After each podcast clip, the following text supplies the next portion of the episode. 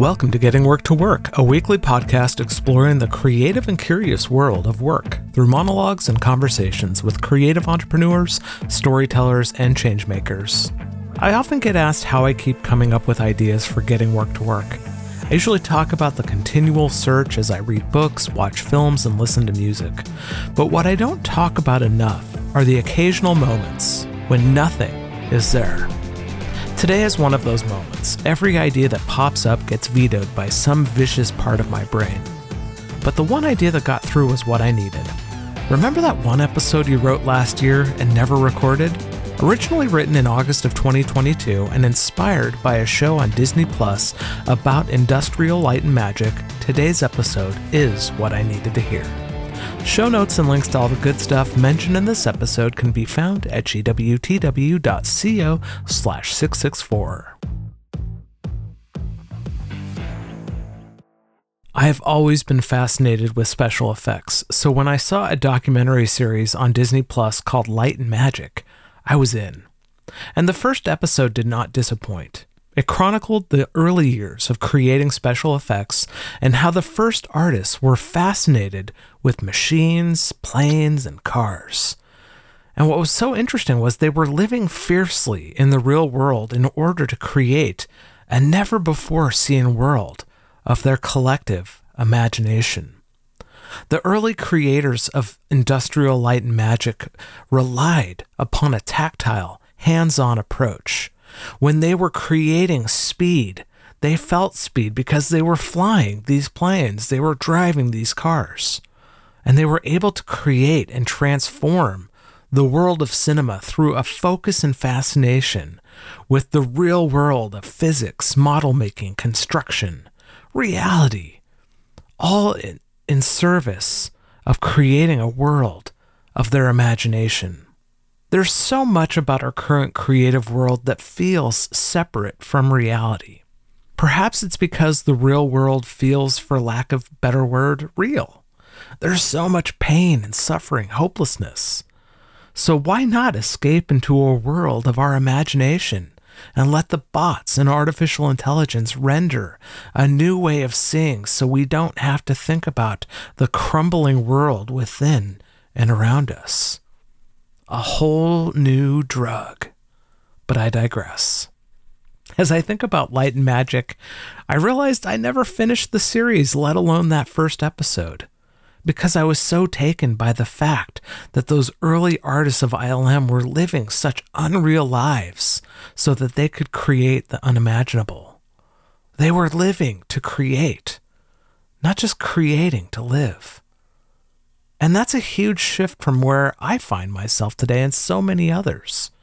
So many of us are merely creating to live. We create to pay our bills, to put food on the table. There's nothing wrong with that, but over time we get beaten down and forget to live to create, to step away from one part of reality into another, which ultimately fuels our creativity, our imagination. And if we forget to live, we merely exist and lack the ability to disrupt. Because the interesting thing was, not only were those early artists of ILM living to create, they were living to disrupt. They were disrupting an entire industry.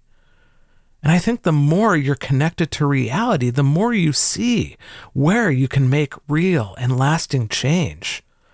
And that begins with our own lives. I've been thinking a lot about my early intentions with my work. Maybe you can relate. When I first headed off on the creative journey, I believed that my work could change the world. I wanted it to.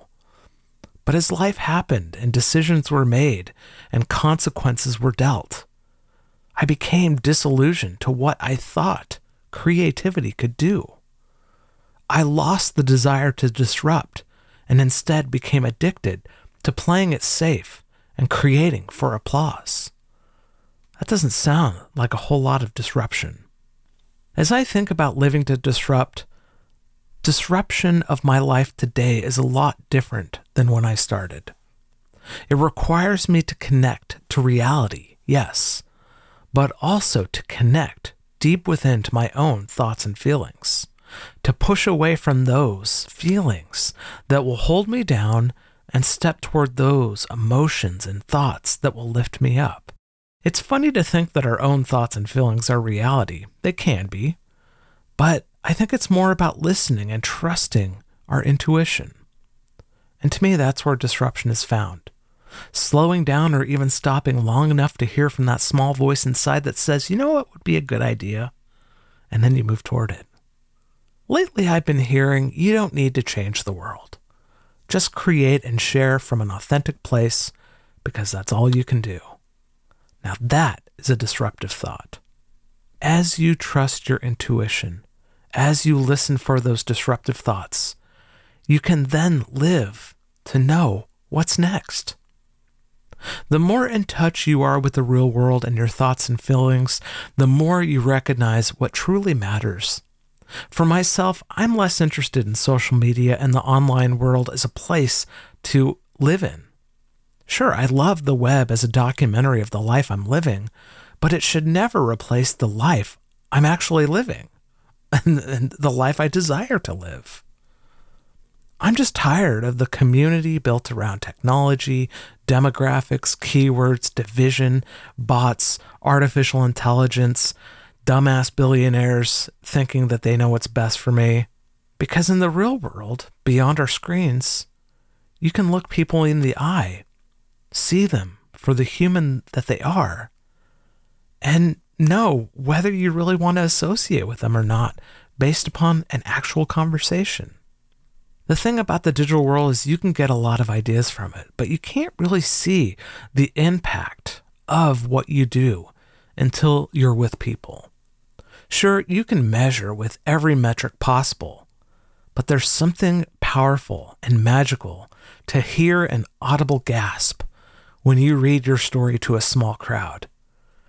And that gasp, that laughter, that collective response is worth more than the cheap dopamine rush on the digital dashboard of our lives. As I think about connecting with people, I think about living to serve. I love the word serve. It implies something beyond the script and demand of modern society. Serving is about grace, it's about gratitude, problem solving, listening, and responding. It is not transactional, though but it is exponential. It builds upon itself. The thing about serving is it's not only about giving to others, but learning to receive from them as well. Not one or another, but both. And that is the challenge, because most of us are really good at one. We give like the widow giving her last two cents. We receive with a grateful heart. But you know what's next level living? To do both and know when to give and when to receive. You know, it's funny looking back, I'm not sure why I didn't finish this monologue. Maybe it was too disjointed and I wasn't sure how to fix it. Or perhaps my past self knew that I would need it at some point in the future. As you think about using your creativity for good, the message of this episode is simple live. Go chase your curiosities in the real world. Combine them with the beauty and ugliness that exists simultaneously as we make our way from life to death. Let the dark and the light swirl together to create a new way forward. That's the power of imagination, and that's what it means to live. Until next time, may creativity and curiosity fuel your life.